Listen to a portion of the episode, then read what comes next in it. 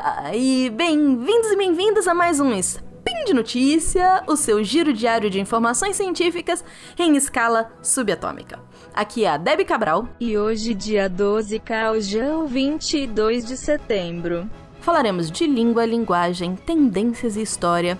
E no comprimido efervescente, pra fazer ou pra fazerem? Tcharam! No programa de hoje, eu escolhi só coisas divertidas. 1. Um, Nova ferramenta permite às pessoas explorar a linguagem usada em casos jurídicos. 2. Como construir a língua perfeita. Roda a vinheta! Xiu, xiu, xiu, xiu, xiu. Speed Notícias!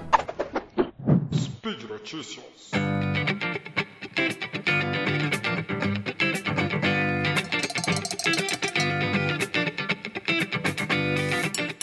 Uma notícia que saiu agora no meio do ano apresenta uma ferramenta criada pelo Departamento de Direito lá de Harvard.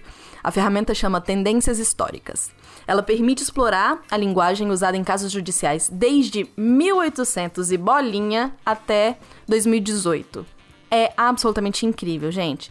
Ela faz parte de todo um projeto de acesso a casos, juri casos judiciais. O link da matéria e do projeto estão aí no post. E eu aconselho vocês a irem lá e só brincarem, nem eu fiz, para poder falar aqui com vocês. Então, assim, eu comecei com uma pesquisa simples, procurando uma palavra que eles mesmos sugerem lá: pirataria. E aí você vê que pirataria tem o auge em 1816, aí ela chega a quase zero no começo do século 20 e ela tem estado estável em aproximadamente 5% dos casos desde a década de 80. Então, não existem muitas, muitos casos de pirataria no judiciário norte-americano.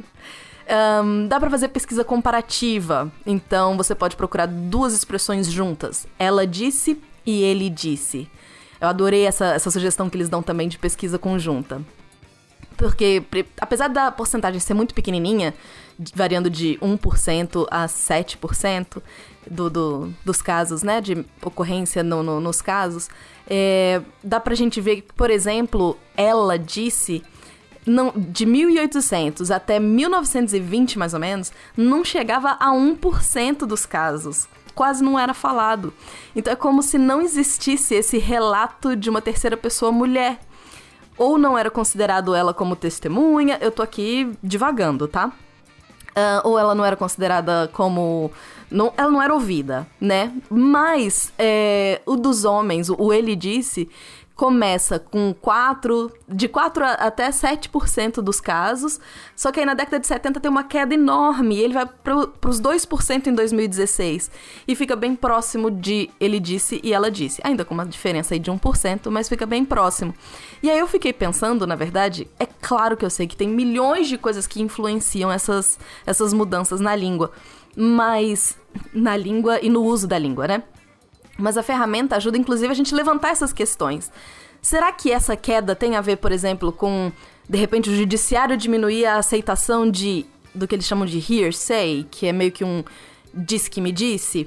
Então você para de ter uma, uma, um relato de terceira pessoa. Ele disse que isso, ela disse que aquilo. Enfim, eu achei muito, muito interessante. Aí, dá para você fazer também pesquisa separada por estados. E aí, a primeira. Uh, uh, aí, o Débora foi lá, né? Fui procurar same-sex marriage em todos os estados. E aí, você tem que a primeira menção foi em 1971, primeiro caso que, que, menciona a expressão same-sex marriage, foi em 1971, em Nova York. E aí você tem no Havaí o pico mais alto, com quase 1% dos casos do ano mencionando casamento entre pessoas do mesmo sexo, em 1993. E eu achei super interessante. Fiquei pensando, meu Deus, o que será que aconteceu no Havaí em 1993 para poder ter essa, essa, esse pico tão alto de pessoas num ano especificamente entrando com processos uh, com que tenham essa, esse, essa temática same-sex marriage enfim, mencionem, né? Não, não, não necessariamente a temática. E aí depois a gente tem uma chuva colorida depois dos anos 2000. E aí, além de gráficos lindíssimos, dá pra gente pensar em milhões de possibilidades de pesquisa e como que o uso da linguagem fala muito da nossa história e dos nossos costumes. Então eu achei muito interessante o projeto, acho mesmo que vale uma visitinha aí no site. Próxima notícia. Como construir a língua perfeita. O site The Conversation, ele traz sempre uma, umas matérias interessantes sobre língua e linguagem. Essa saiu no começo desse mês. Você que é nerd de carteirinha deve ter ouvido falar já de conlangs. Eu particularmente não conhecia. É uma expressão que se refere a línguas inventadas. Tipo as que a gente vê no Senhor dos Anéis, Star Trek, Game of Thrones, Avatar. A autora chama Bettina Bainhoff e ela ensina na Universidade de Anglia Ruskin a construir línguas. Eu juro que eu queria muito ter tido essa aula na faculdade. Mas, de qualquer forma, que bom que a gente tá aqui para poder ver o passo a passo de como construir uma língua. O artigo, apesar de ser em inglês, é uma leitura super tranquila, porque esse site, ele é divulgação científica também. A proposta é de uma leitura fácil. Então, o primeiro passo é começar pelos sons. E aí é muito interessante você perceber que existem sons que vão passar uma ideia mais agressiva e outros sons que vão passar uma ideia menos agressiva. E aí ela traz o exemplo do, o exemplo do Klingon do Star Trek, que é para soar mais agressivo. E aí, para ter essa língua que soe mais agressiva, ela tem muitas consoantes fricativas, tipo sh, sh, sh, e consoantes explosivas, tipo Eu espero que eu tenha conseguido que o microfone pegue esses sons. É, e o uso de sons que não são comuns, muitas aspas nesses comuns. A própria autora fala que tá tomando inglês como base para falar que é comum, mas seria algo como. É como um, um G lá na goela. Enfim, sons desse tipo que causam estranheza. E aí você tem o depois que você pensou nos sons que sua língua vai ter, você vai para o segundo passo que é criar palavras. Lembrando que língua e costumes estão muito conectadas. Então, quando você pensar nas palavras, pensar nas, nas expressões, você tem que pensar dentro da cultura do povo que você tá, para o qual você está criando aquela língua. E aí ela dá um exemplo excelente do do Dotharian, acho que espero estar tá falando certo, do, não, Dothraki, Dothraki, do Game of Thrones, que em vez de perguntar como você tá, na língua deles eles perguntavam: "Tá cavalgando bem?" Cara, isso é muito incrível! Olha o cuidado para criar essas línguas. É, é muito maravilhoso. Aí, o terceiro passo, você cria a gramática. Então, em inglês, assim como em português, a gente tem a ordem sujeito, verbo, complemento. Mas você pode querer inverter e colocar complemento, sujeito, verbo. E aí isso me lembrou o Yoda de novo falando: Você fazer isso quer.